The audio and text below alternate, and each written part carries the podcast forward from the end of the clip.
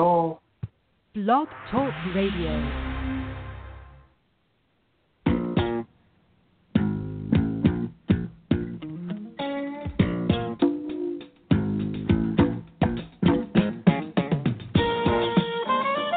Welcome to On Trial, starring Mark Radulich, also starring Sean Comer. Ready, Hollywood, because you're on trial.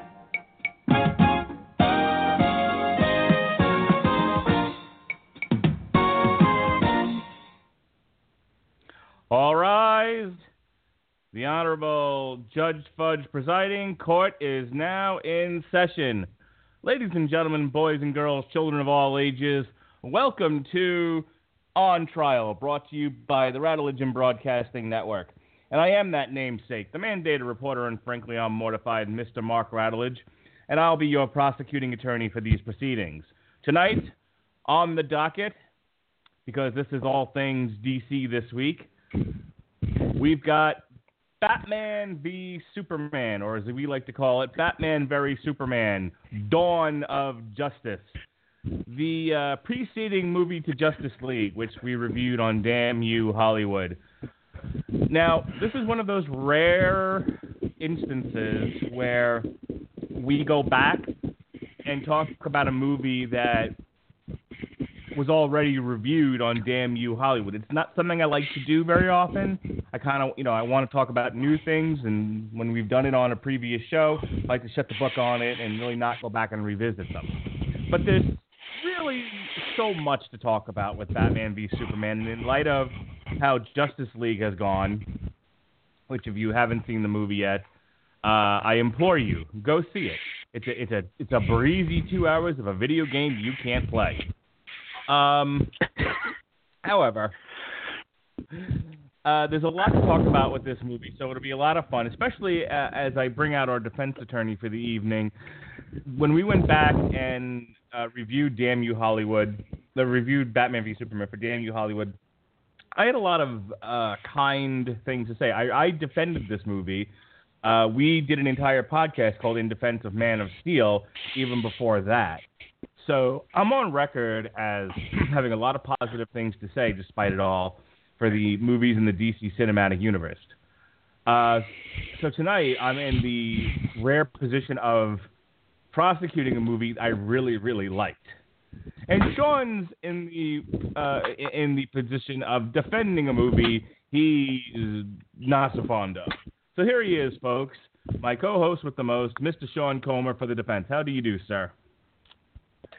Hi, everybody. I'm Sean. You're not, and I'm trying to tie an ice pack into my leg and make sure that little doggy Death Wish over here doesn't get my two chocolate peanut butter cookies. Yeah, you. Yes, I'm looking at you. Try to hide under your paw. Got a lot of balls in the air tonight, don't you, sir? Uh, are yeah, well, plus I also just got. Well, plus I also just um I beat the other people in the household home from uh the Friendsgiving celebration they invited me to. Yeah. Uh they knew I had to leave a little Okay. bit leave a little bit early. So, yeah, I'm I'm I'm going to be trying to talk about this at least temporarily while I'm using a bathrobe to try and tie an ice pack around my left leg. What did you do to yourself? So- Why are you tying an ice pack around your leg? Uh, well, as far as I can tell, um, it, it has all the symptoms of something called IT band syndrome. Basically, um, uh, a, a structure that kind of holds the knee together is I think it's I think it's stretched a little too far or out of place, and it's resulted in the outside of my left knee being swollen and tight. And from what I can tell, the it's nothing serious. Um, I have um, I since I sit for most of the day, about once an hour, I get up for about ten or fifteen minutes and stretch, and I have some pretty lengthy ones that I go that I go through to try to loosen my my thighs up. And one of them, I think I just went a little too deep into it and bent uh, my left leg in a way that it wasn't supposed to. So oh, that's not good. I've been, yeah, um, it's it's felt.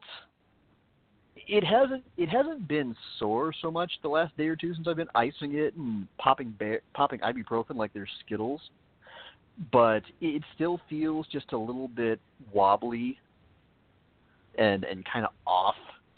So pretty much any chance I can, I'm putting on like an episode of The Punisher, and uh, icing my leg through half of it.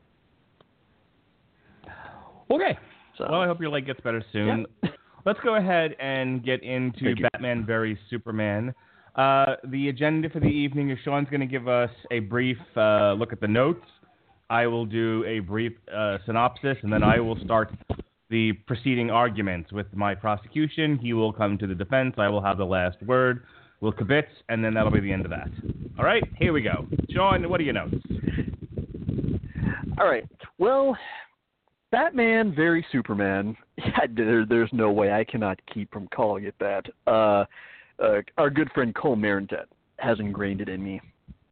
That that is all but the official name of the movie. Uh, this is, depending on how you look at it, it's either the first or second chapter in Warner Brothers' build to a proper unified DC cinematic universe. Of course, that's not what they called it. They called it the DC EU, the DC Extended Universe. Whatever. But it's what it actually is is it's, kind of sort of a direct or indirect sequel to Man of Steel, uh, the 2013 Superman re- revival that came before it to massive box office, but somewhat mixed fan and critical reviews. There were definitely a lot of people who had their problems who had their problems with it. I'll just assume everybody has seen it. They weren't crazy about the notion that Superman actually killed Zod, uh, how kind of sort of what's the word I'm looking for? Uh, almost cavalier he was uh, about destroying great swaths of Metropolis to bring him down. The fact that young super that young Clark Kent um, let a busload of his um, was advised by his adoptive Earth father to you know let that that um, basically basically saying maybe you should have just let that busload of your classmates die. Um, but lots of problems with that one.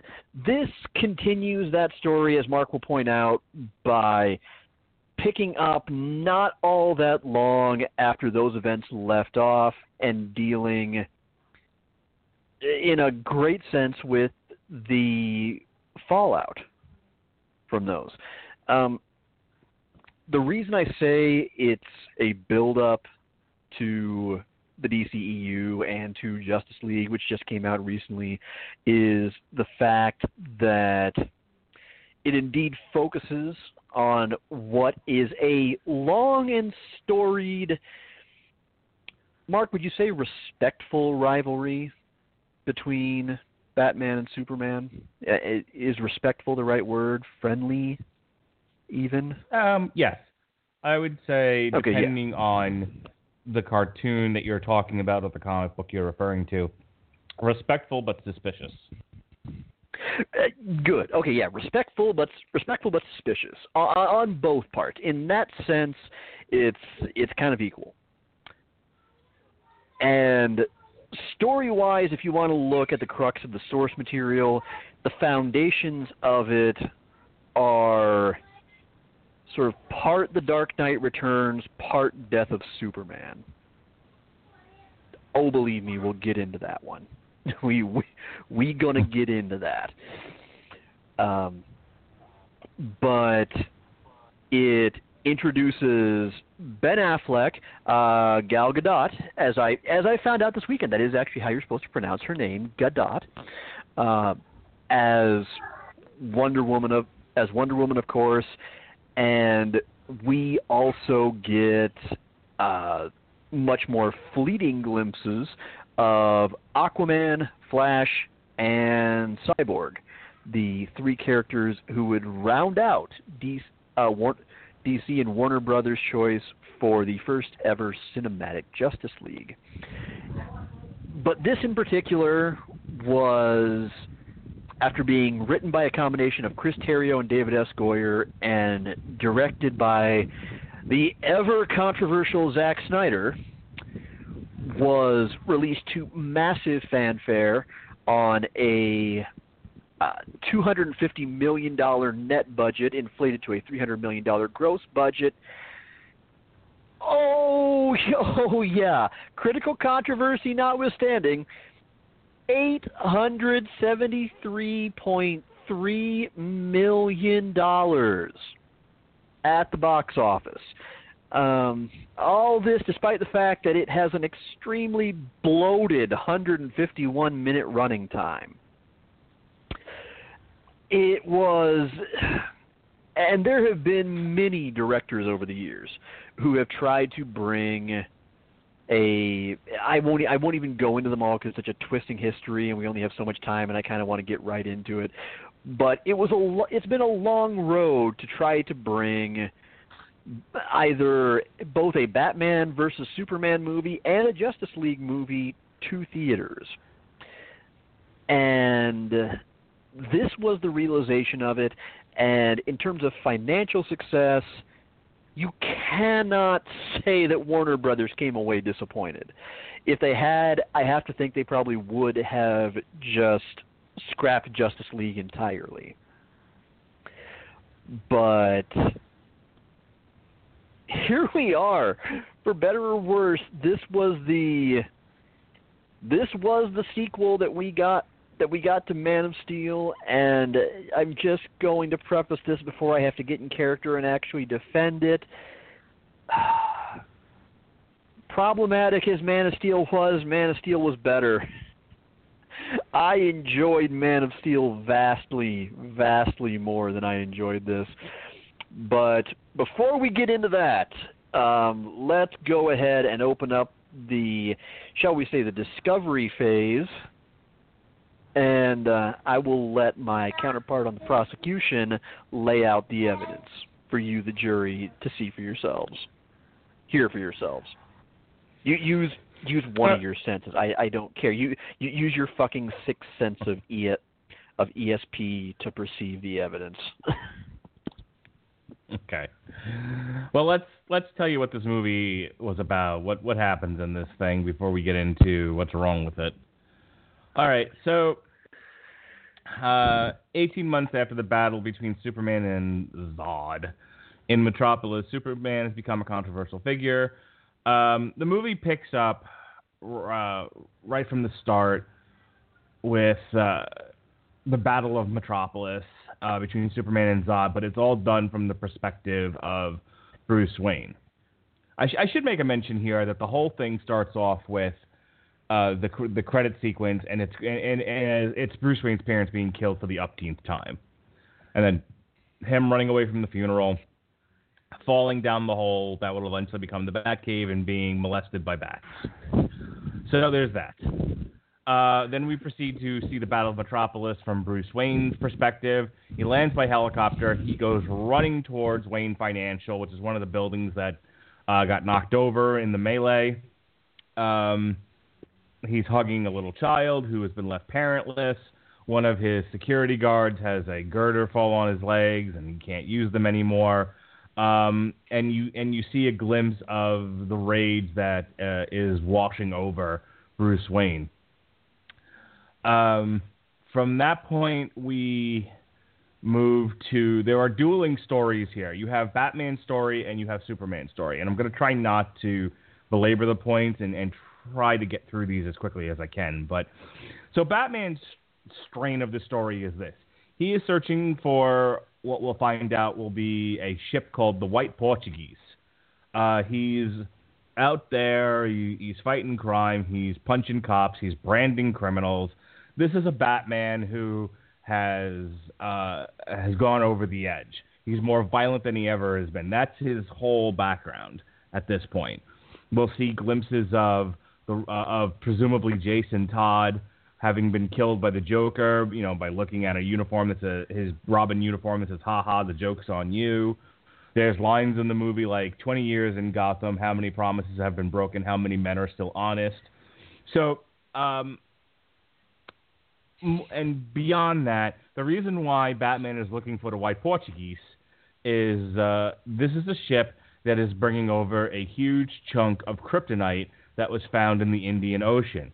And Batman, what he wants to do is take said kryptonite, fashion it into a weapon, and use it on Superman. Because, and this is the Dick Cheney 1% doctrine. If there's even a 1% doctrine, that, uh, if there's even a 1% chance that Superman can turn on the human race, we have to take it as an absolute certainty, and we have to uh, preemptively uh, kill this guy before he can de- wipe out the rest of the world.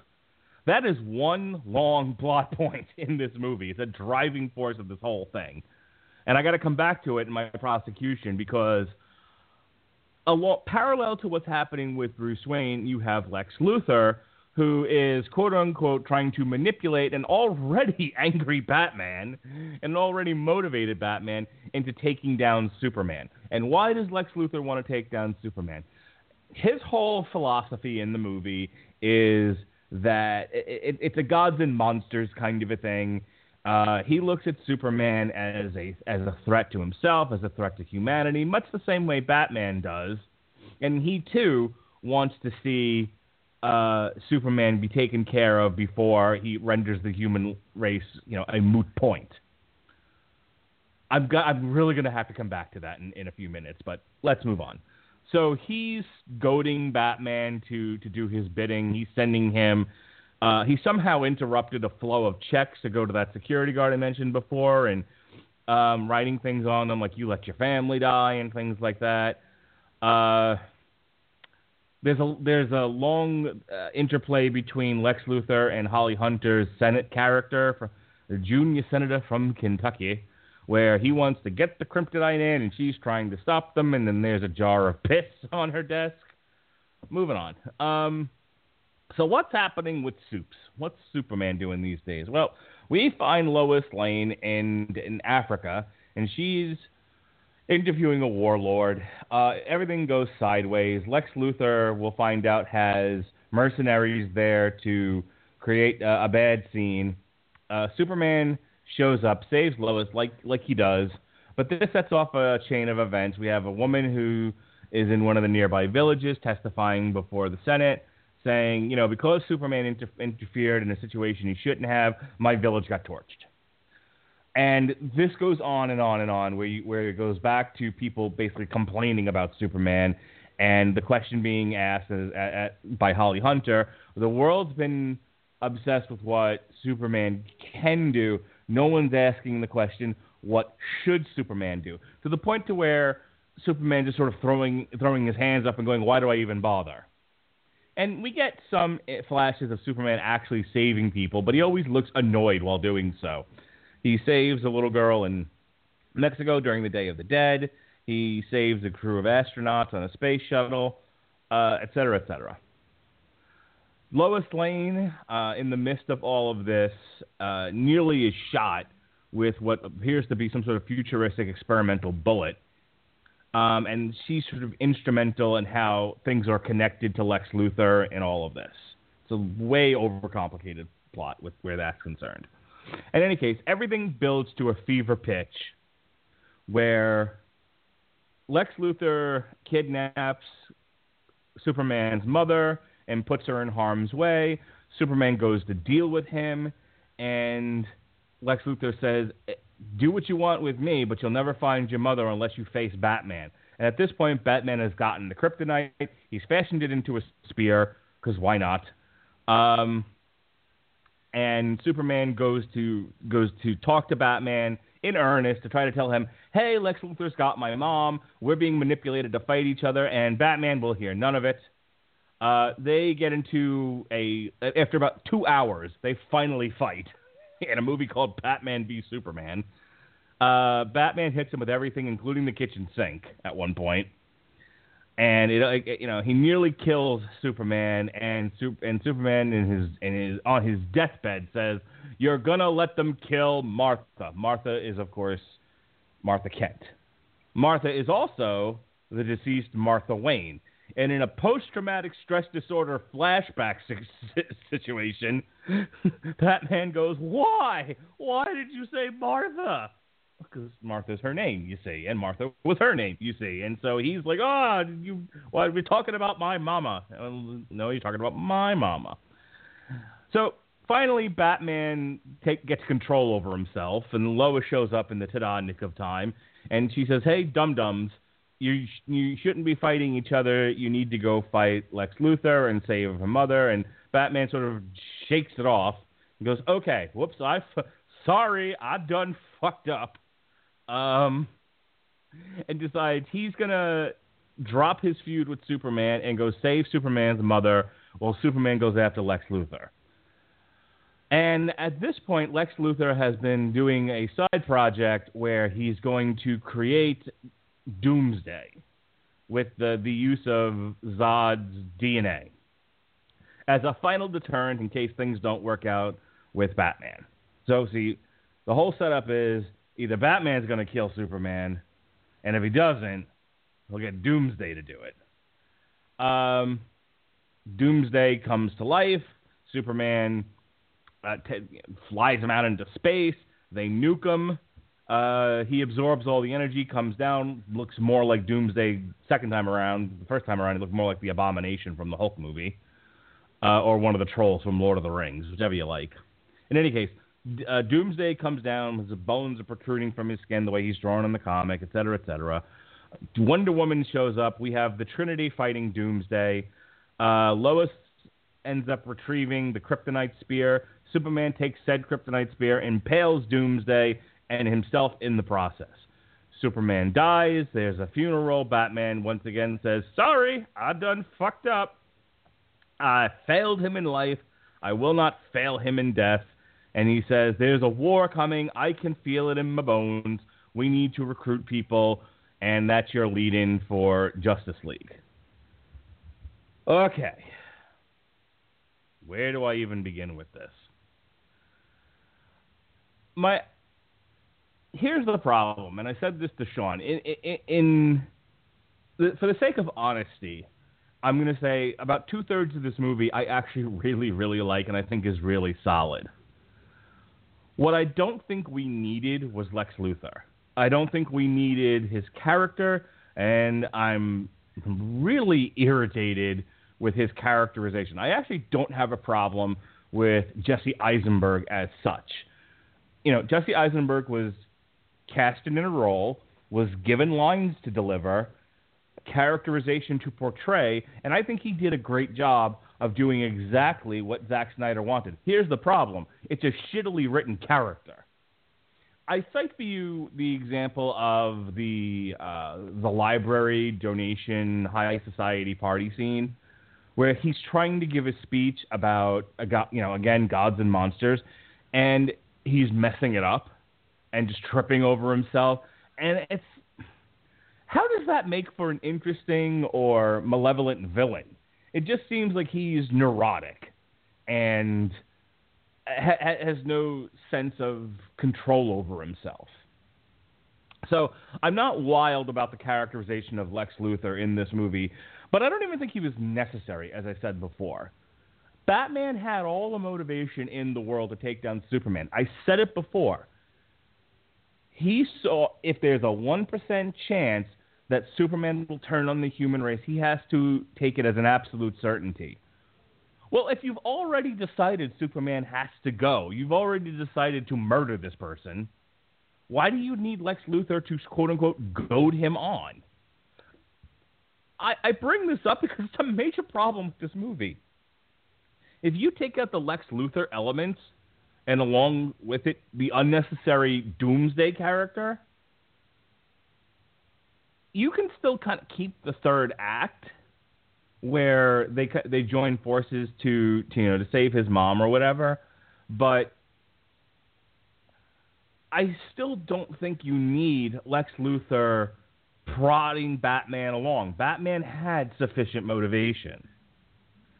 Here's my other problem with this movie Man of Steel was about Superman coming to grips with saving people. Should he or shouldn't he? That's the whole. I know people hate the idea of, you know, you should have let the entire bus load of kids die. Okay, well, love it or hate it, it was an element of that movie, a very strong element of that movie. But I feel like that got resolved. He went by by becoming Superman, by stepping out into the light and turning to the world and saying, I am Superman and I am here to save people, they've already done, they're, they're done with that element to his character. It's been resolved. This felt like they were going back to the well again with Superman. His, you know, his self doubt and his frustration with, you know, the way people interpret his actions. I think this is why people got so frustrated with this movie, and rightly so there comes a point where Superman has to be happy about being a hero, or it's no longer Superman. And this movie goes out of its way to portray a Superman who doesn't really want to save people anymore. And it's like between a Superman who is dour and frustrated and depressing and a Batman who is angry and frustrated and burnt out and has murder in his eyes, there's no one to root for in this movie. No one. This is a movie with two superheroes in it, and I don't want to root for either of them. One's a murderer, the other one's depressed. like, no wonder people loved Wonder Woman in this thing. She's not carrying, you know, two tons of baggage in this movie. Uh, you know, we'll get to Wonder Woman at a later date the movie where she's got some baggage going on. But, you know, this one, she just sort of shows up, you know, they play her theme music and she hits Doomsday in the head with a sword. No wonder people loved her. So, other than the awkwardly confusing plot, the unnecessary plot points of, of Lex Luthor goading Batman on, and two depressed superheroes having you know having a fight after two hours. I don't have a whole lot left to say in prosecution of this movie. There's a lot of stuff I like about it, but at the end of the day, no one's going. You know, this isn't the Watchmen, and I feel like Zack Snyder hasn't been able to get over making the Watchmen movie. Like everything has to be that, and that's not what these characters are. And this this whole movie needed to be reframed differently than what it was. Your witness, sir.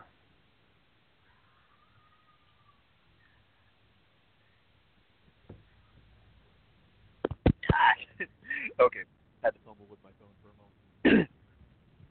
okay,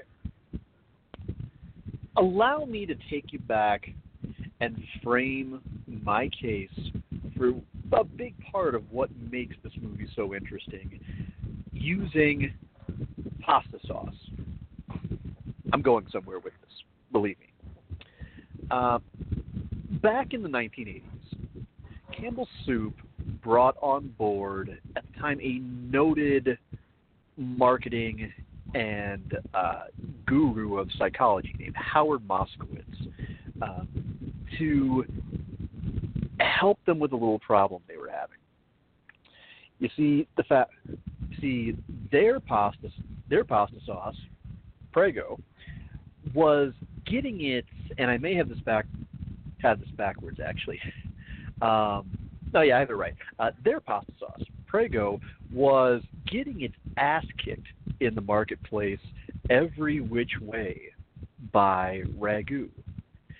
So what they did was since he had already worked wonders at one point with similar needs brought to his attention by PepsiCo, they brought him in to help them narrow down the qualities of the quintessential pasta sauce, the perfect pasta sauce that Ragu could in no way, shape, or form possibly top. So what he did was he did something very similar to what he did when Pepsi enlisted him to try to find the perfect degree of sweetener in Diet Pepsi. He tried every kind of pasta sauce you could possibly you could possibly think of. Thick, sm- thick, smooth, with bits in it, no bits, on and on and on. Every single individual one. And ultimately, what he ended up telling the people at Campbell's was there is no perfect pasta sauce. There's only perfect pasta sauces. Because what he had done is he had taken the feedback that he got from all of his focus groups and found the common elements of all the sauces that they loved. And what he found was he found that there was one thing that everybody wanted that no other purveyor of pasta sauces in the market was providing. And that was extra chunky.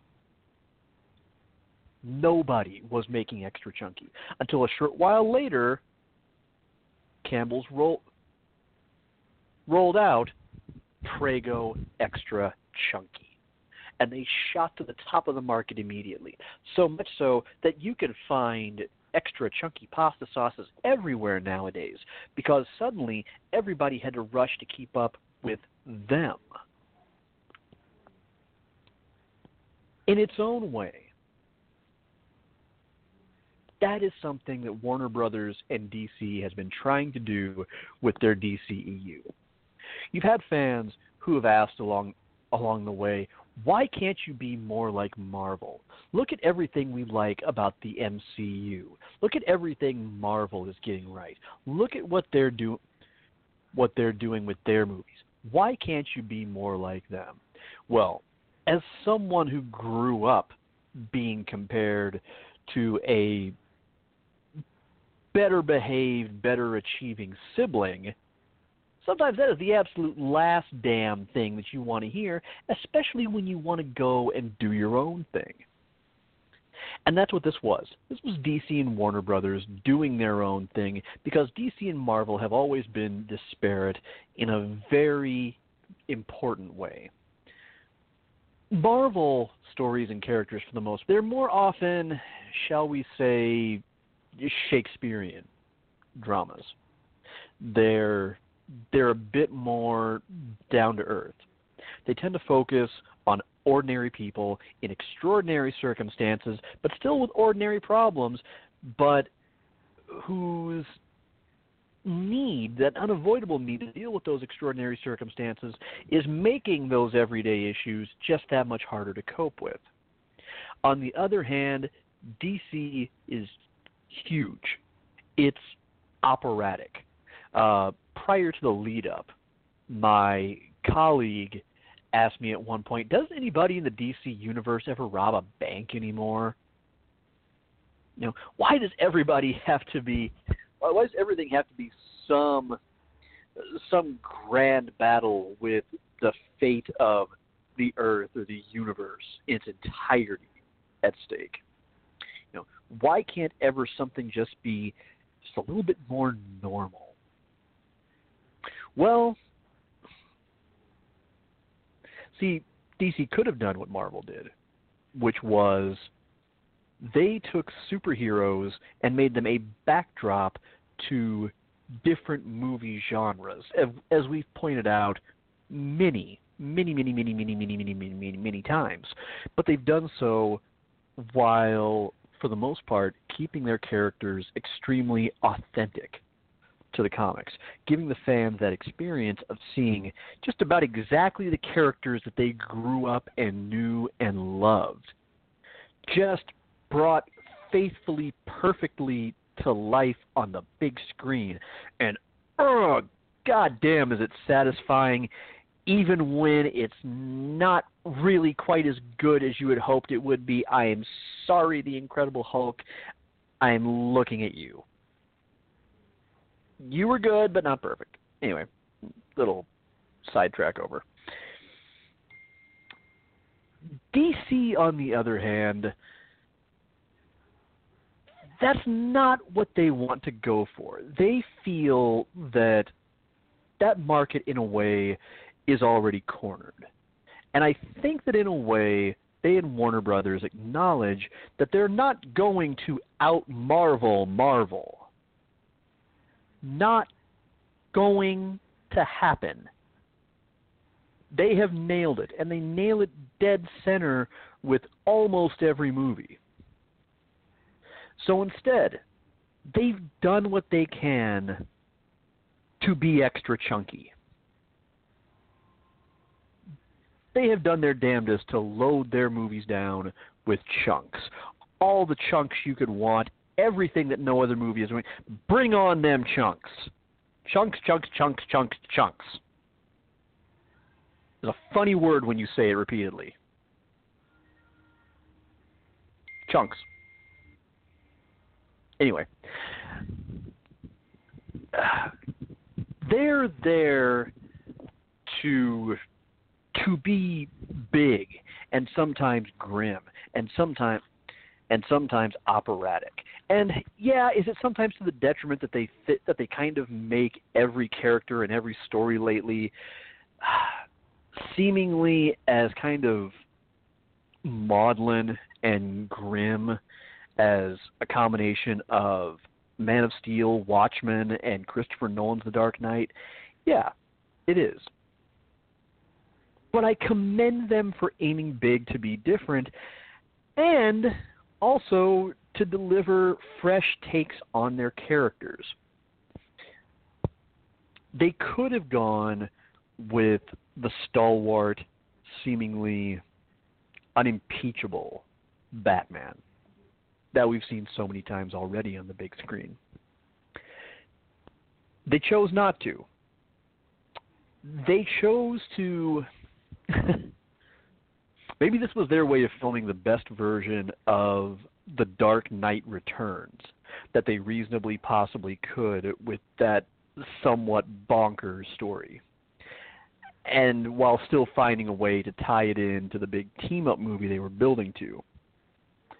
Because that really is the Bruce Wayne that they're getting here. We're getting that Bruce Wayne thrown in to a different timeline, into a different scenario. And it's intriguing because it's the notion of you know, whereas we had a hard time swallowing the notion of Superman killing people, and reducing a, reducing great swaths of metropolis to rubble,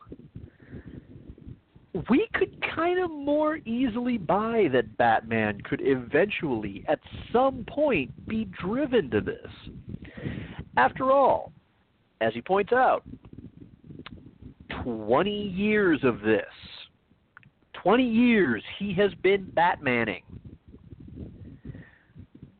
When you do that in a job that is basically the grandiose, violent, murderous equivalent of the uh, of the exhausted housewife who cleans a house from top to bottom and five sec and five seconds later when five o'clock rolls around and the kids are home and the husband comes home it's trashed again yeah eventually you are going to snap and you are going to and you are going to go Cameron and Ferris Bueller's Day Off Gazoo.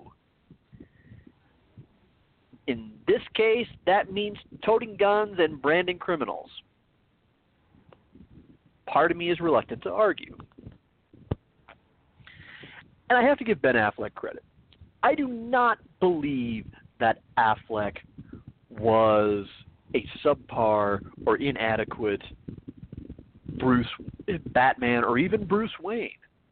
He wasn't. It's hard to fault him when he was given such a flawed script. And even then, he delivered what I felt was a worthy performance as the Batman that they needed. Because this is not Batman in his prime. This is this is definitely a a weary dark a weary dark knight who seems kind of reluctant to be dragged back into this but feels like but feels like he's needed by the same token, this is a different take on Superman, and I believe that Henry Cavill has been, from beginning to end so far, the right man for this part. He has not been the big blue Boy Scout because he hasn't been Superman for that long. This has been really a more grounded take that has made us think that at some point, early on in Superman's career, there had to be times when he did make mistakes and he was faced with consequences. And uh, the possibility that yeah metropolis probably would be initially afraid of him because they'd never seen anything like anything like him. It takes a little bit more to heart the realities of yeah we we like to think that superman kind of comes kind of comes into his role fully formed and fully ready to be all about truth, justice, in the in the American way. But come on, really? Would he really be ready for it? And would society, even say as we know it today, would they be ready to just come right out and accept him as such? I don't really think so. I don't think he would. I have to give Gal Gadot a great deal of credit. I was one of the people who was most skeptical about her being cast as Wonder Woman. I hadn't been terribly impressed by what little I had seen of her acting. Physically, I thought, oh, maybe she'll be up to it, but I think there are better pe- there are people who would be better cut out for it. Yes, I was one of the people who said Gina Carano. Gina Carano was in the same damn movie as her you cast the wrong one. It, it's kind of like the joke, and we'll get into him in a minute, about how when they cast Jesse Eisenberg, the the running joke among some fans was, well, you tried to cast Heisenberg, but somebody made but somebody made a typo, referring, of course, to the rumor that at one point um, the great Bryan Cranston was in the running to play to play Luthor. And again, I believe that could have been great could have been great casting too. But again, before I diverge too much, no, uh, Gadot was outstanding. It, it was a glimpse of what was to come in the Wonder Woman solo movie we had waited such a damn long time for uh, mostly because she really didn't have to be Wonder Woman for most of the for most of the movie. For a lot of it, she just had to be Diana Prince, and that helped. But you know, when the reveal finally came finally came along, was handled wonderfully. This was definitely a unique way to set up that that founding core trinity of the Justice League of Batman, Superman, and Wonder Woman. It was a kind of story that hadn't been told before. And I believe that adaptations, especially when it comes to DC, can go a long way toward providing interesting new versions of the character that challenge audiences to see them in a bit of a different way and can sometimes bleed over to changing the way they're portrayed in the comics or other media. Um, as such was the case with again it's it's weird that we have to point this out to audiences nowadays but Harley Quinn began as a character on Batman the Animated Series. She didn't start out start out in the comics as this rich, complex character who's able to start so much of a psychological dialogue about about the psychology of abuse victims and abusive relationships at times. Um, it's kind of like how, again, Batman the Animated Series.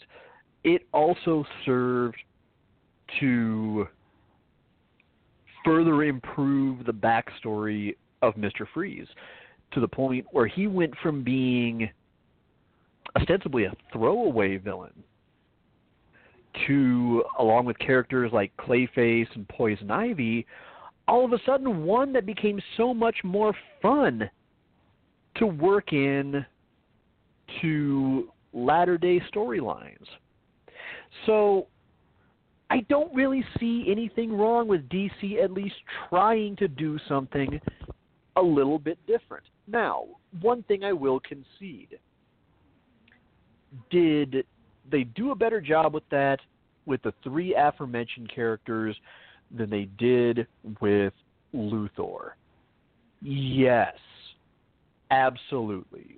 Luthor is one of the atrocities of this movie that I will not even begin to challenge, except for the fact that I believe he was the right villain for them to start out with. I don't think it would have served them well at all to have gone directly to a bigger galactic threat, such as Darkseid or Bra- or Brainiac, or really just about anybody else, because you have to have somewhere to go. The greatest proof of that was the mistake that I will admit they made in trying to introduce Doomsday. Because the reason the Death of Superman arc was so effective in the comics was the fact that you had room to build up to that. It, you you could build on decades of Superman being a nigh in, invincible demigod, and then having to acknowledge, while unbeknownst to him, Doomsday is on his march toward Metropolis, that one of these days somebody is going to come along and get the better of him because that way you set up a world that has leaned on him to be its protector and then all of a sudden has to learn to live without him. That was, or depending on how you view the arc, at least could have been one of the most effective pillars of that story.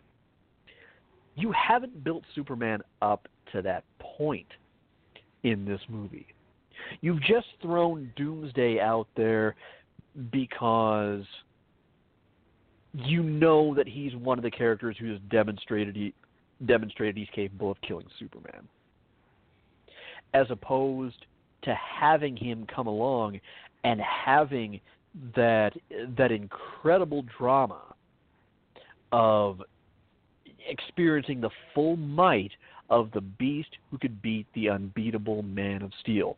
Okay, everybody, get your drinks, grab your beverages, pour them, crack open that beer, pour a shot, because it's time for the drinking game.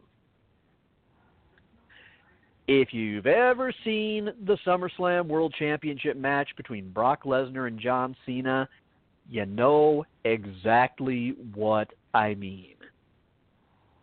What made that so incredible was the fact that up to that point, we had not seen anybody beat down Super Cena to the point that he couldn't mount that big heroic last ditch comeback and remain standing at the end. Occasionally somebody would win somebody would win the battle over him, but he would ultimately win the war. We had never seen him just dominated from bell to bell, just ragdoll, more or less like he was a heavily muscled tackling dummy. And you needed the right guy to do that, but at the same time, you needed in your mind to be able to sharply contrast that against everyone and everything he had already overcome and everything that he stood for he stood for and everybody that was behind him that in a way he was he was sort of defending. Well you didn't have that in this movie to nearly the extent that the extent that you could have. Um, doomsday was thrown out there not so much as cannon fodder i want to say but he still felt kind of wasted by the whole thing but again, I won't necessarily fault them for trying to go to a different place with his origin story because sometimes that's not entirely bad. Sometimes you try something different and you come up with something, and different ends up not being all that bad because it still kind of ma- kind of makes sense. And that's sort of what you have here. You have Kryptonian DNA. In fact, not just that, but Kryptonian DNA from a foe that proved to be very much a match for Superman, and you combine him with just a little bit of the DNA of the DNA of Lex Luthor, which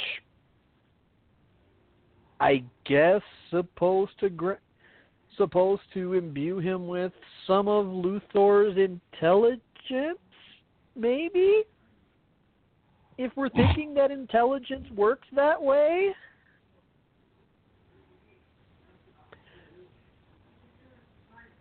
So it's hard for me to really find any find anything wrong with that. And similarly, I got to give it to Zack Snyder because visually he was the right director for this movie. I have to give him that because you can say what you will about his sense of story, his sense of character development, his inability to employ uh, even the slightest modicum of restraint in his style. But when it comes to shooting action, nobody does it quite like him. And this is no exception. If you want he he is the right man to make the DC extended universe look absolutely as awe-inspiring as it should. And quite frankly, I haven't seen Justice League quite yet, but I think that from what I've seen, well, okay, with the exception of the visual effects, the actual effects themselves, the way it's shot, he was on the right track before he unfortunately had to bow out due to the tragic suicide of I believe it was his daughter. I apologize profusely if I if I got that wrong. Yeah, it was his daughter. Yeah, it was his daughter. Um, before he had to step away, again, I think he was on he was on the right track, and I wonder how much of the controversy that I've heard about the visual effects can be traced back to, well, you had another director having to come in and finish another guy's work. That's awkward, especially when it's somebody coming in at the tail end of a process that's in which Snyder had already invested so much. But that being said, I've always believed that for a director, Snyder is an amazing cinematographer. And that's one of the reasons why I actually think that Batman v Superman was sort of on the right track is because between Snyder and David Goyer, you have two people who sometimes need the right collaborator in order to filter out their bullshit. Get ready for another round of the drinking game. They're the Vince Russos of movie making. You pair them you pair them with the right people who can force them to take a step back or to say or to occasionally say you were made of stupid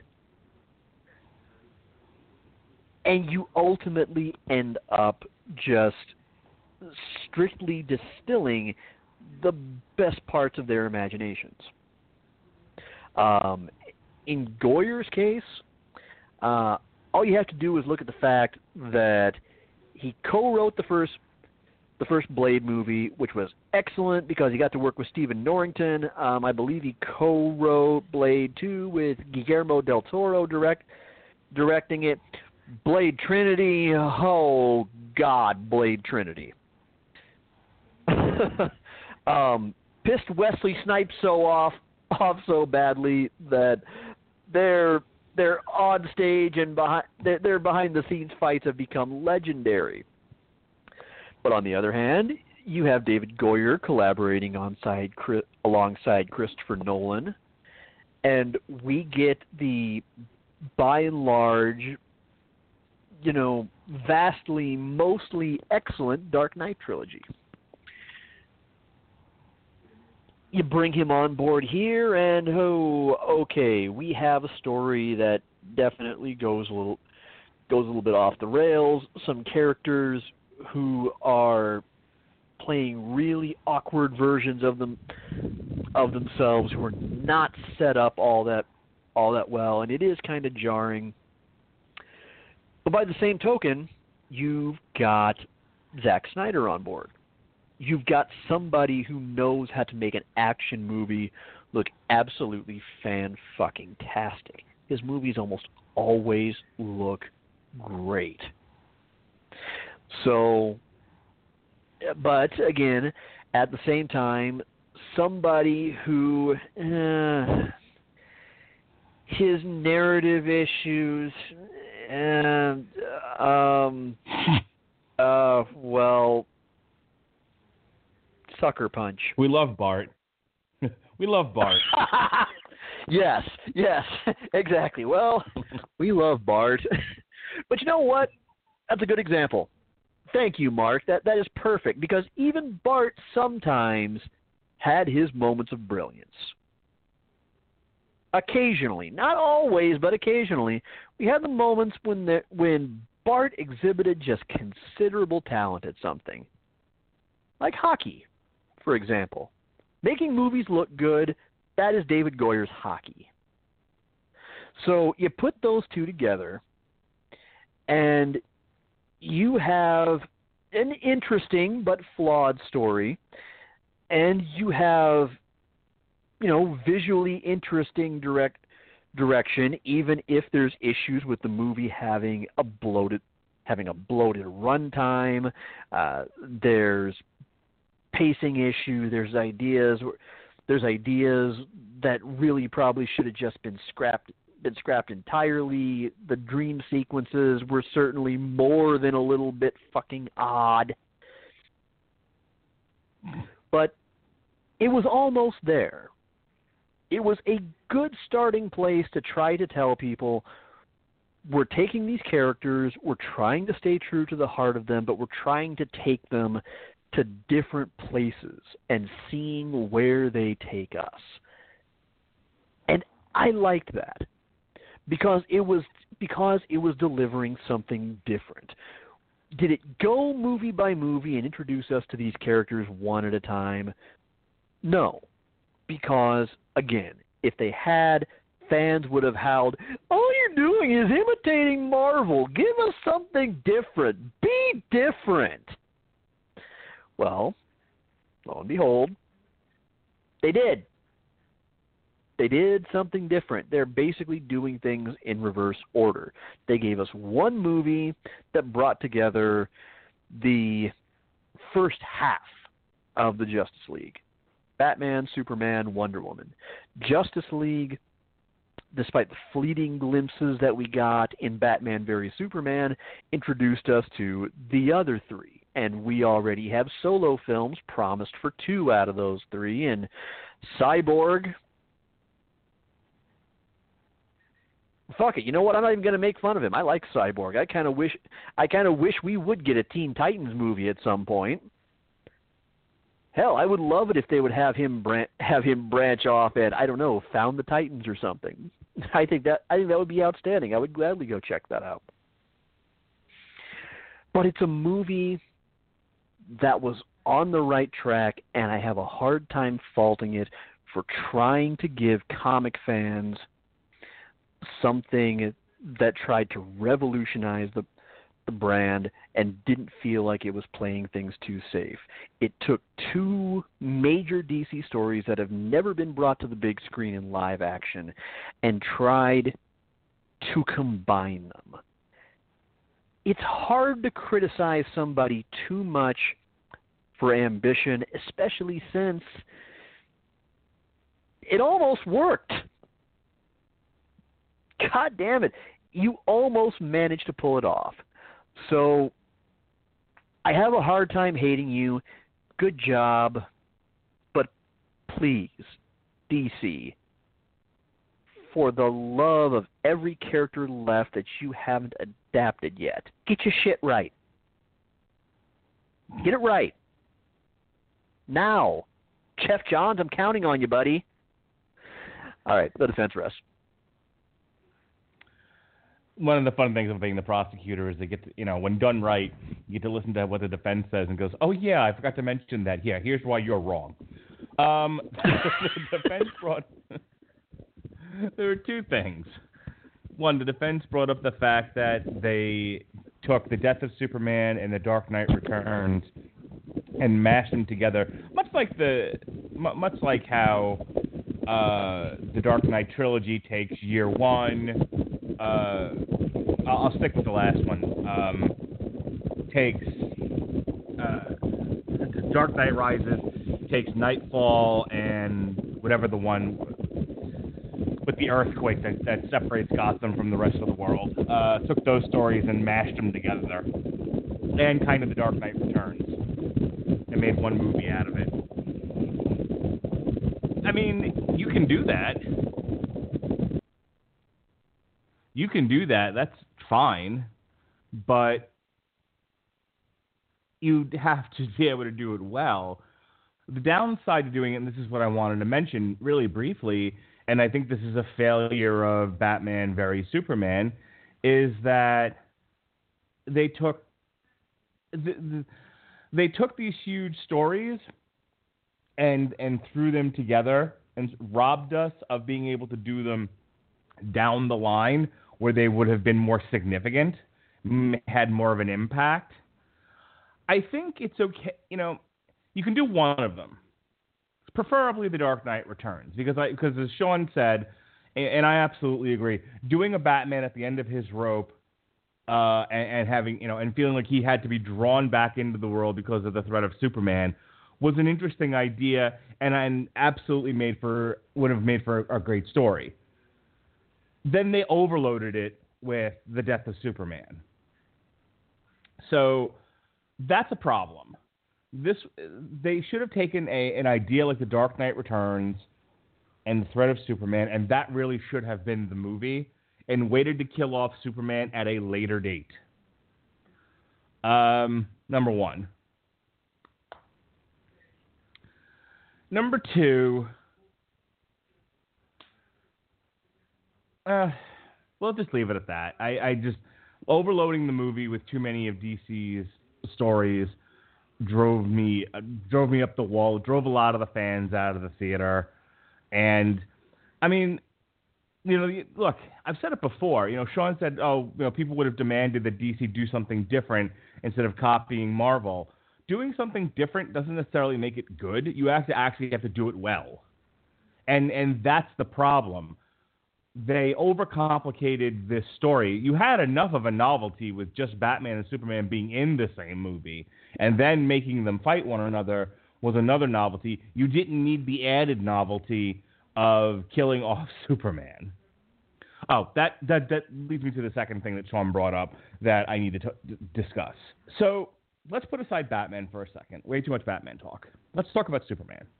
You know, I said before that a Superman who is at odds with himself and is coming to grips with being a savior and a hero is what Man of Steel was about. We did that already.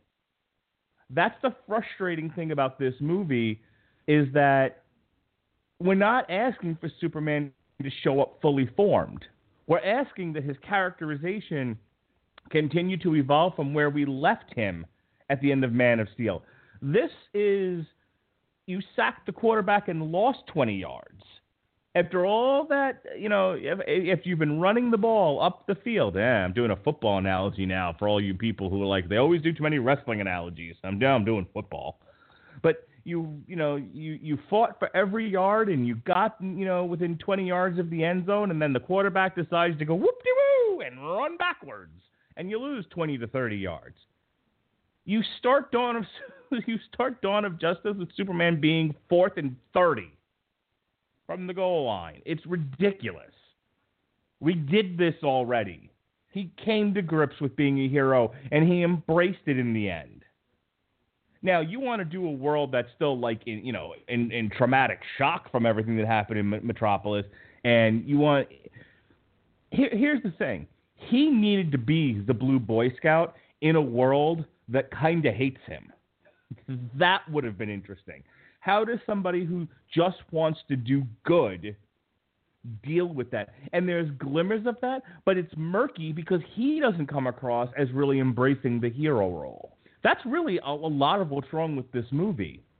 And I, I, said it before in my initial prosecution. You can't have two dour superheroes fighting each other. Then there's nobody to root for. You have two heels, essentially. Heel versus heel isn't really fun. Superman needed to be portrayed as a hero who just wants to do good and is maybe in, in a lot of ways overcompensating for the fact that the world is suspicious of him. Batman needed to represent the world's paranoia.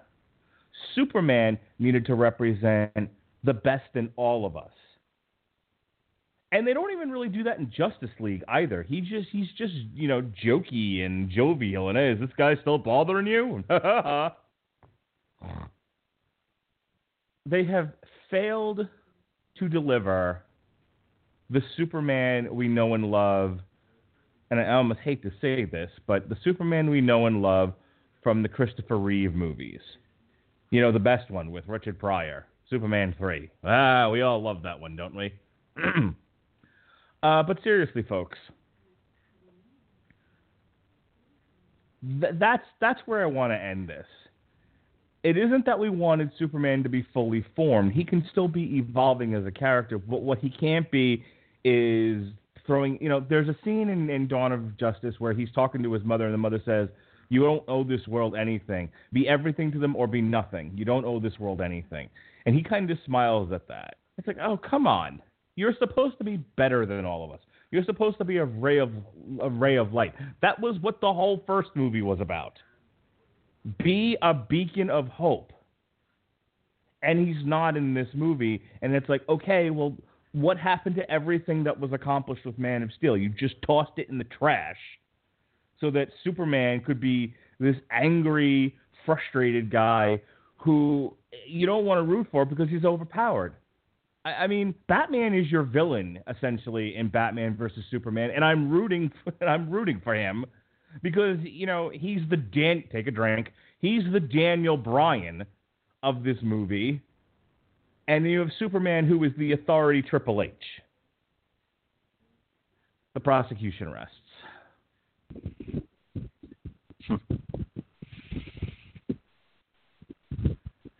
so those are my thoughts. Um, I, I I would disagree about the whole bad guy versus bad guy thing not working. Bad guy versus bad guy can work. I because I eh, eh. because um your, your judginess. I point to the precedent of uh Michaels v. Martel from SummerSlam 1992. Ugh.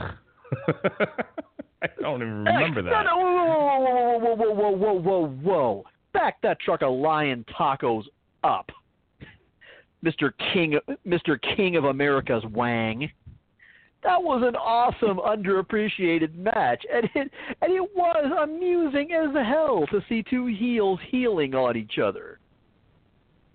Well as i was going to say yes it can work when written well. This wasn't. This this again I, I i find myself rooting for batman who was trying to murder somebody in cold blood just in case he he, he turns evil. Like this is ridiculous Anyway, I, I do kind of I, I, I do kind of wish we I do kind of wish we would get um, a storyline wherein we do actually get two bad guys who are sort of warring with each other. I think that could be fun. Well, that's what Suicide Squad is. It's a team of bad guys versus an even badder person. That's what that's supposed to be about. But that's God. Let's not talk about Suicide Squad. What a mishmash. Yeah, yeah, um, but yeah, but you see that. But you see that was a shitty version. That was another shitty version of that story. I want to see a good bad guy versus bad guy. Oh, God, don't we all? Um, no, in all seriousness, if I, if, I, I, if I, I'm all of a, I'm all of a sudden Randal and Clerk, Randal and Clerk. you're and you're and you're Dante. I want to go rent a movie. You work in a video store. I work in a shitty video store. I want to go rent a movie from a good video store. I um if I could have rewritten this, I I first of all I would have taken Wonder Woman out. Um, Wonder Woman didn't need to be there, and like I said before, the only reason why I feel like she was like the best part of the movie was she was the only one who seemed happy to be there. Um, I, I honestly think this should have been the Great War between Superman and Batman. I honestly don't think you need Lex Luthor either. I think you had enough there with Batman just being over the edge and pissed off. I probably, you know, I would have taken out the Lex Luthor stuff. I would have probably padded Batman's story a little bit more, maybe instead of showing his fucking parents being shot again. I might have actually, you know, I might have actually shown Jason Todd getting killed and just sort of, you know, like just glimpses of Batman through the years, so that we get, so that we're caught up. The people who are really really drive home the fact that you know that the Batman we're going to see in this movie is the Batman after all of these terrible things have happened. So you're there with him Mhm. instead of you know instead of just being expressed in sort of exposition and dialogue.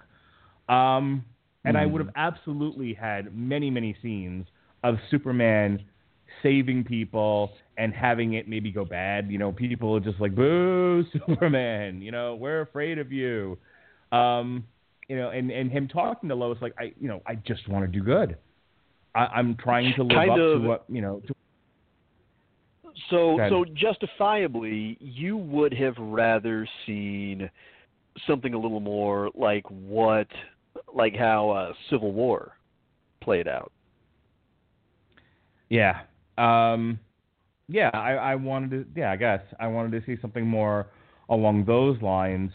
Um, I'm okay with the third act. You know, with the third act being, you know, Batman has to save his mom and all of that. I'm actually. I've, I've never had a problem with the Martha stuff.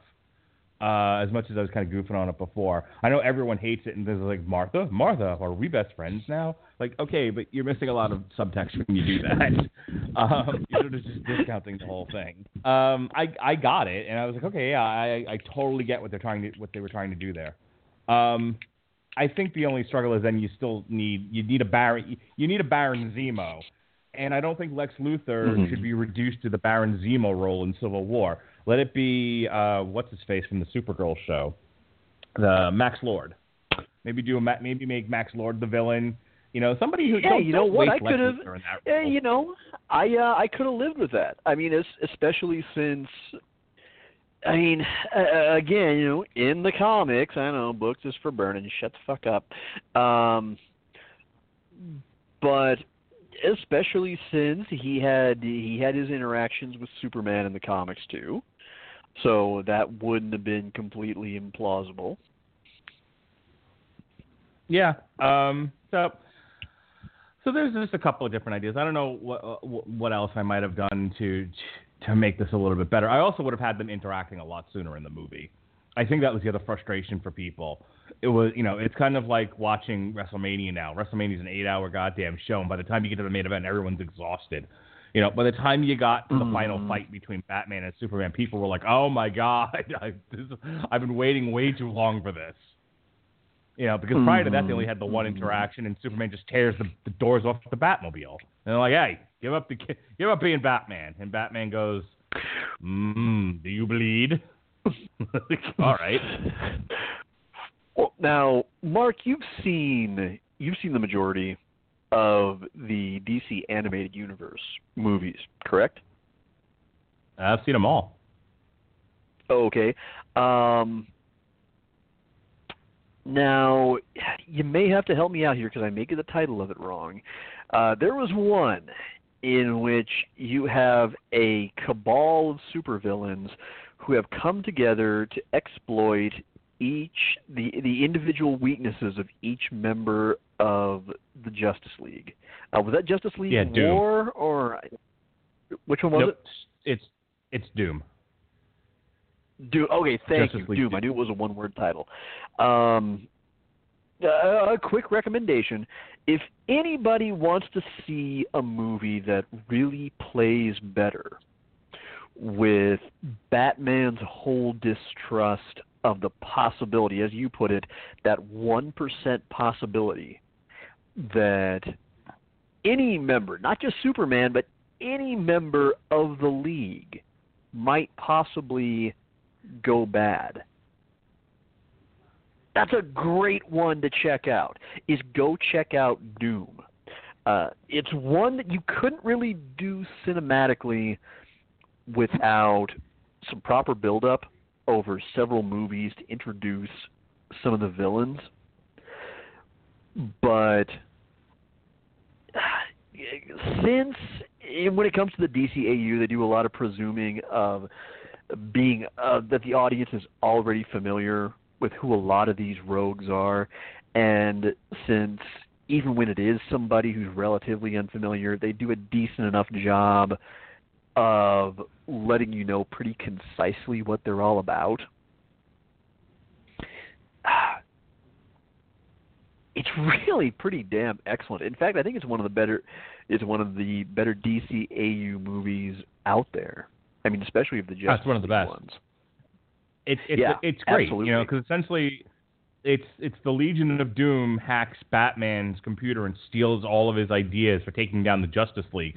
And at one point, like he's confronted about it, like like why would you have like you know, kryptonite and all this other stuff ready to go? And it's like, and Batman goes. Because you're all gods. You're all overpowered gods, and no Mhm. one can Mhm. stop you. And if one day you decide to just go crazy, we need a contingency plan. And, Bat- and Superman's like, you're a little paranoid. That's never going to happen. And Batman says, you say that now. you know, it's of awesome. It, it, and it really, it would have been. I, I would like to see that adapted into like a sequel to Justice League, but not not in its current iteration. Like if like if they had built to it properly, and I do think they should have. I jumping to you. You had talked about it before, and I didn't want to interrupt you, but they shotgunned Batman v Superman when they were they were supposed to announce Man of Steel two at San Diego Comic Con. They Mhm. shotgunned instead Batman v Superman because Avengers had just made a billion dollars, and the people at Warner Brothers who had no patience were like. Uh, Yep. we need an Avengers movie. Let's do Justice League. Um, you have one movie so far. They had seven.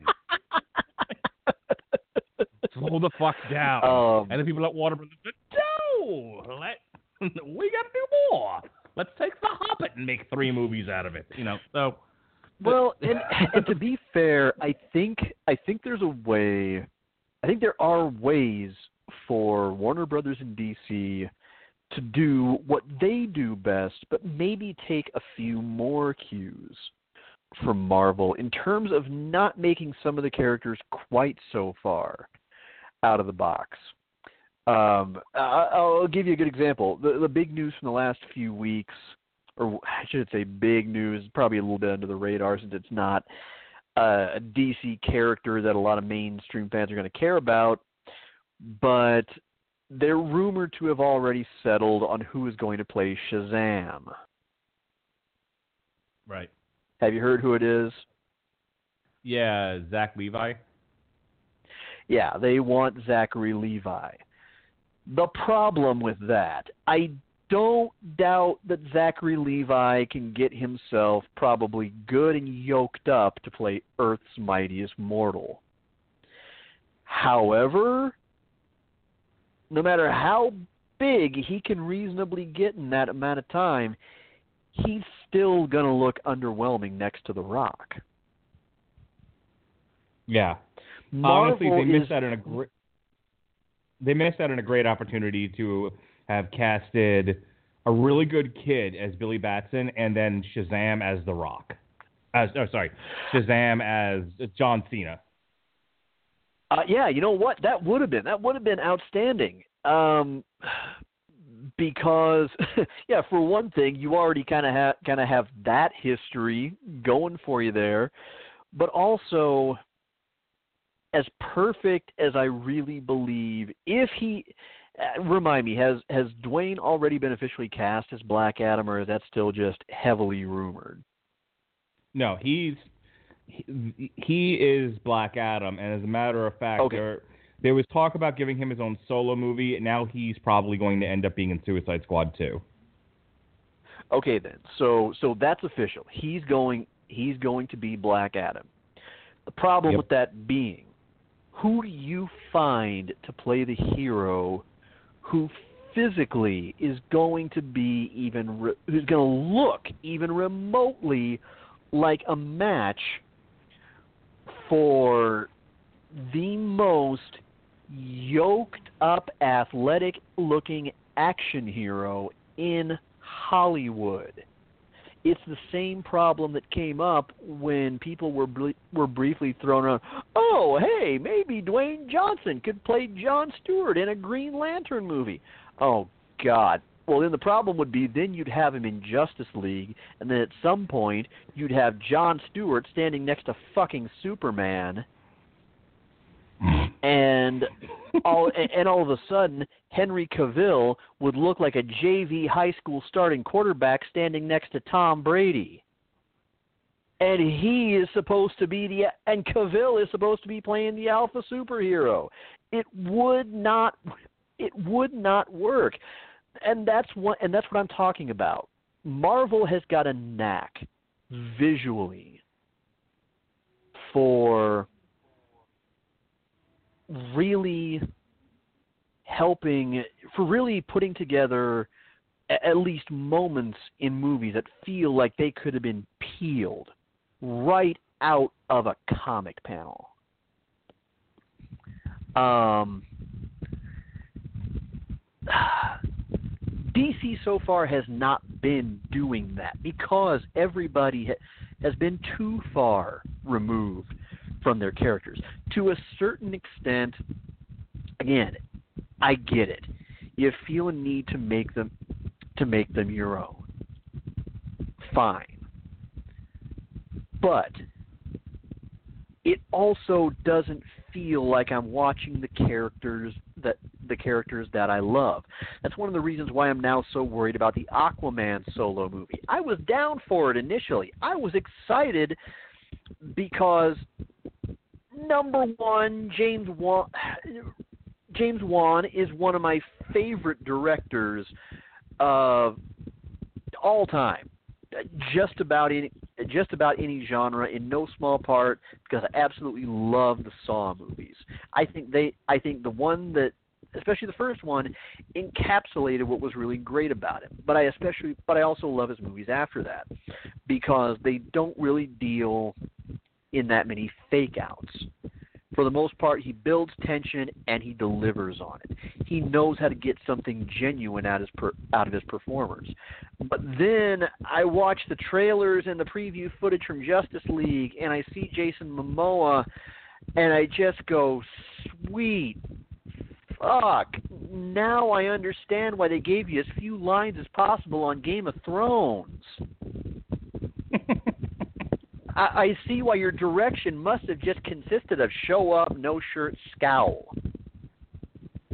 That that's about it because oh dear God, good guy I'm sh- good guy I'm sure, but we're supposed to be talking about the stately king of Atlantis here.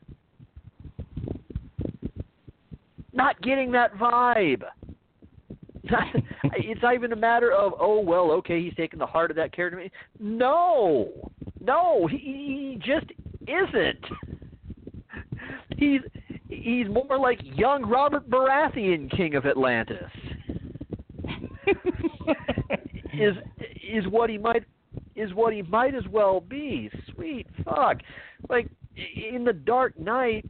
Yeah, okay. Heath Ledger might have colored the Joker a little bit differently than most people. But underneath that, if you look past the vocal delivery and the slightly diff and the slightly different look, it still had all the earmarks of earmarks of the Joker. Gal Gadot worked as Wonder Woman because everything was still recognizable as Wonder Woman. Same with Henry Cavill. Same to a certain extent with Ben with Ben Affleck. I don't feel like they're looking at these characters on the pages or other or in other media where they've been depicted really well, like say the Injustice video games, and going, okay, that we need to find somebody who can fulfill that look. that is what's really going to look going to look great on screen. Because otherwise they would have taken one look at Zachary Levi and gone, no. you, you might make a good Booster Gold down the line, but when we decide to make that movie, or if we, or maybe um, uh, uh, Blue Beetle movie or something at some point, we'll we'll call you. But you, as as Shazam, going one on going one on one with the Great One. No. Go back to the Buy More, Chuck. And I say that as a Chuck fan. But okay, anyway, that that ramble aside, I think this was a good case this week. Yeah, um, I you know I I've been talking a lot about these DCU movies, DCEU movies a lot this week. Um, you know, Pat and I and and Robert Winfree, we we we talked a lot about the problems, the history, the problems with the DC cinematic universe. And and, and here's what I said, and I'm going to end it with this because it bears repeating. Pretty much after Aquaman, possibly including Aquaman, Aquaman, depending on how you look at it, we've reached the last page of the Zack Snyder envisioned DC universe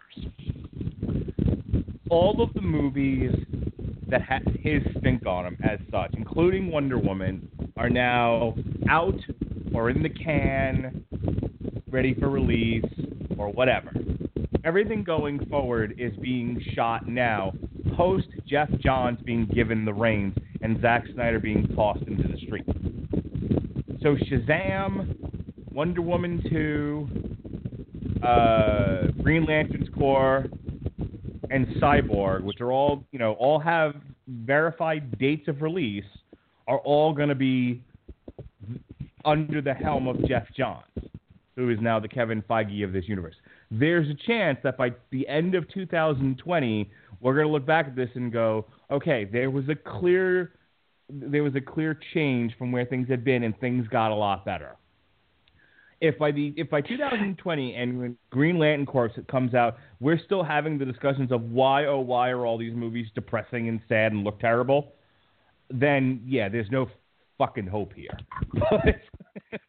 well, and, and you know, hope. Johns is Johns is not perfect, but when it comes to defending him, there's one thing that I always come back to, and you could call it a knee jerk. You could say that my knowledge of comics is limited, and that's fine feel free. I will admit, uh, compared to how long I've been fans of other media, I am relatively new to comics. But one of the things that I've always respected him most for is for the way that he revived Green Lantern. Um, not only that, but took it further than it had ever been before. And he did it by finding a way to repair Hal Jordan from the ground from the ground up. He took some wonky continuity and a lot of and a lot of gaps and a lot of nonsense and managed to find a reasonable, compelling way to make sense of it and bring about balance and did it in a very in a very orderly way that brought him back around that fixed everything and integrated him into everyone and everything else that was already working about that about that universe. You could argue that the Flash rebirth was considerably less successful in in that regard and I and I get why because bringing Barry Allen back was much more controversial um especially considering the way considering the way that he died in Crisis on Infinite Earths but I believe that if there's anybody who can be a good fixer because he possesses such a deep knowledge, love, and understanding of understanding of the DC universe, I think it's Johns. I really believe that he and maybe Jeph Loeb um, if Loeb weren't otherwise very occupied with his Marvel Netflix Netflix adventures, um, would be the guys to would be the guys to do it. Johns may sometimes know better and go ahead and do something stupid anyway. But again, it's the fact that it's encouraging that he's demonstrated that he knows better. It's that I'm hoping that from here on out, if someone like a David Goyer or a Zack Snyder comes up with some bonkers idea with how they want it, with where they want to take a character, he goes, okay, let me stop you right there and list out the million and one reasons I'm going to say no. Um, because you have to have that person. If you're going to have your Vince Russo, you have to have a Jim Cornette and a Vince McMahon. You have to have at least one, if not two people who are occasionally going to yank the choke chain and say, no bad puppy, no biscuit. no, you cannot do 87 different stories in this one movie. Stop that.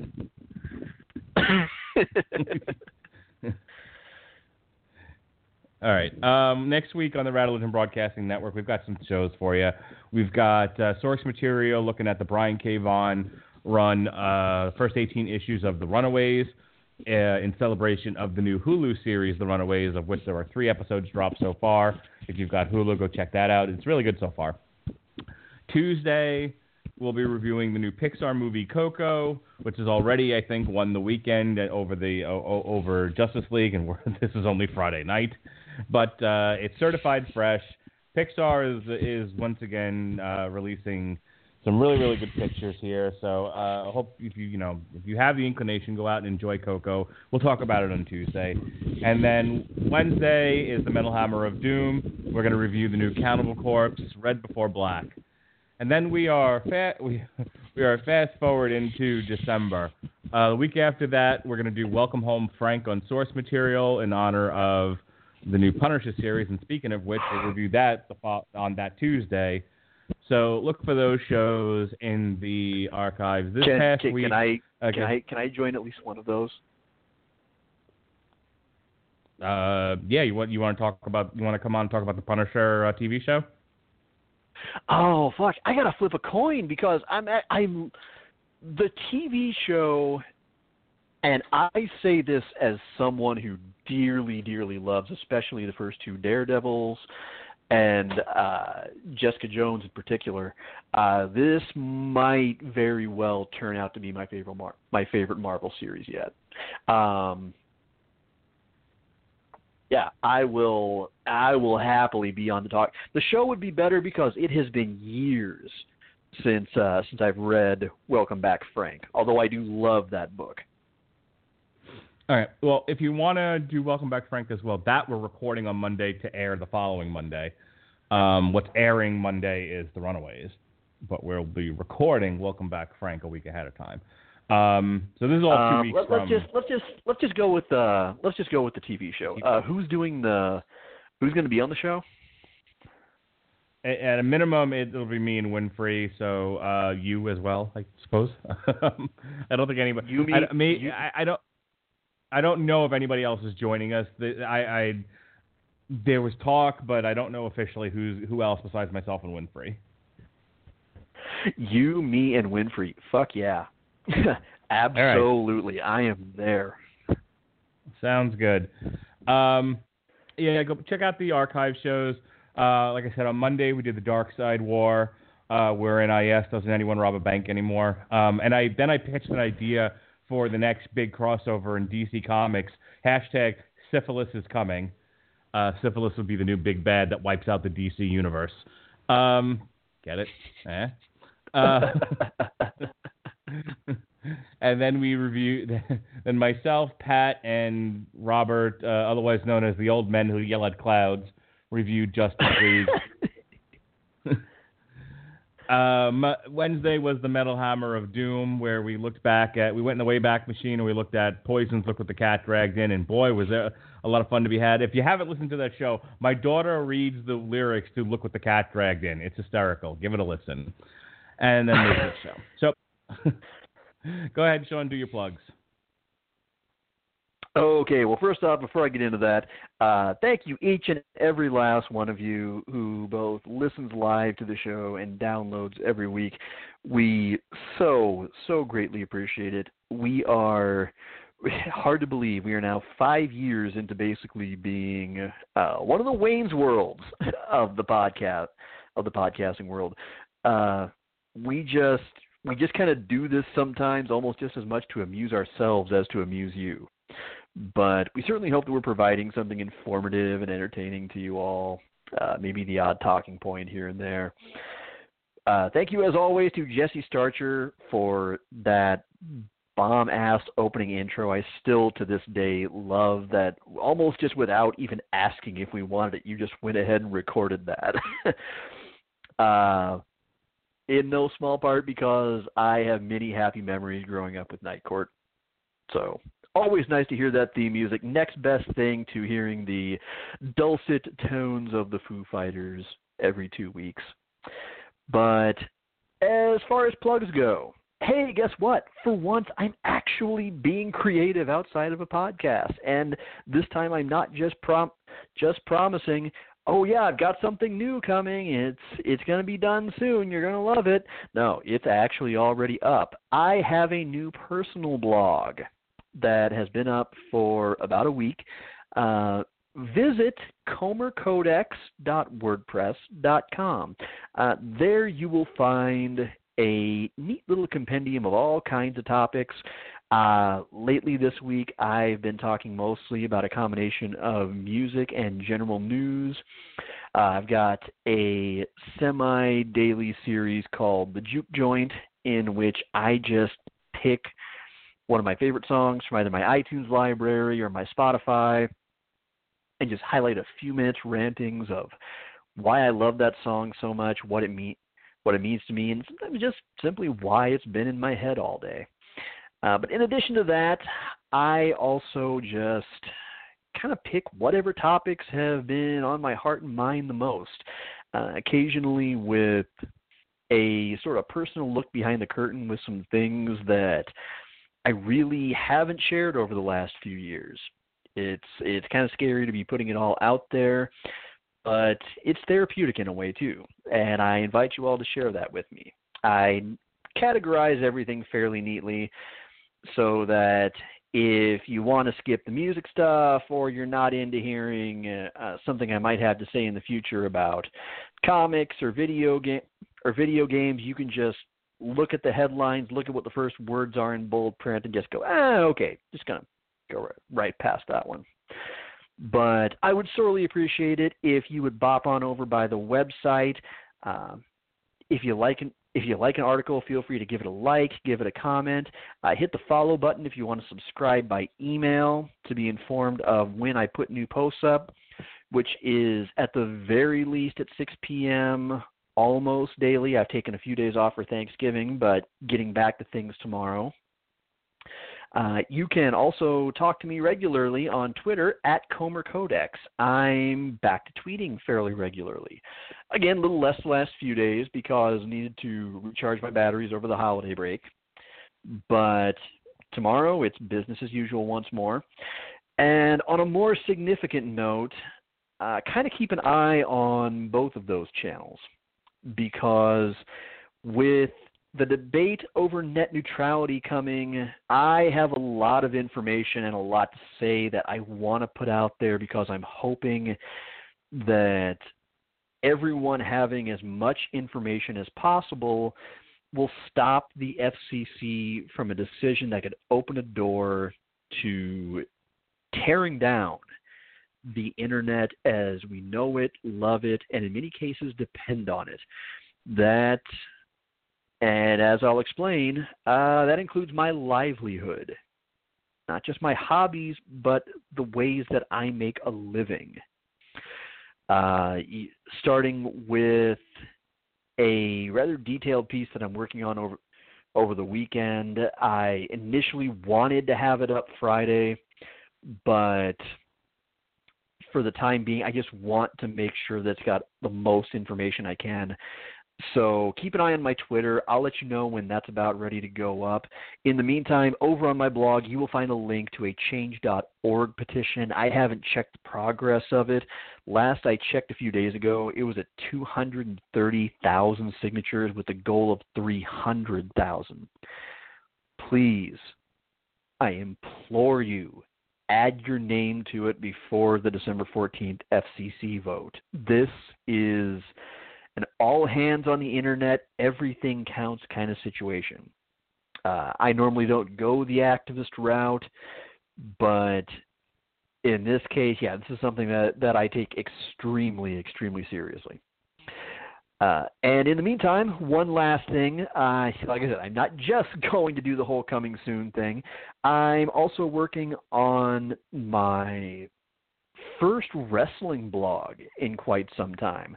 Uh, I have a new series that's going to be coming soon to yeswrestling.com, the website uh, helmed in part by two friends that I think the world of and have all the respect in, in the world for Tony Estero and Greg DeMarco. Uh, my blog is going to be called Eight Match Tag. Uh, it's going, going to be essentially a series of eight match playlists designed for both long, longtime fans of the business and newbies who can perhaps just be introduced to a certain wrestler or match type or era in just the, the most short and sweet fashion possible, which in my opinion is just eight essential matches. And my very first column is going to be not exactly selective because I had to stretch to find eight, but it's going to be the eight matches that I feel from be- that from beginning to end. Not just I feel, but that do comprise the entirety of the epic Shawn Michaels Undertaker feud. You can look for that sometime this coming January. I'm working on that right now, in between working on an absolute pantload of other things. But lately, that's what I've been up to. Just getting back to creating and also trying to save up money so that so that I can move back to the desert fortress of Shawnitude. So in the meantime, again, thank you all for listening. Thank you all for supporting everything that we at the Radulich Broadcasting Network do. And as always, never dull your colors for someone else's canvas. All right, folks. Court is now in recess. All rise. We will see you uh, for Jumanji and The Empire Strikes Back on trials next month. Those ought to be a guess. For Sean Comer, this is your mandated reporter, Mr. Mark Radulich, and, thank, and frankly, I'm mortified. Be well, be safe, and behave.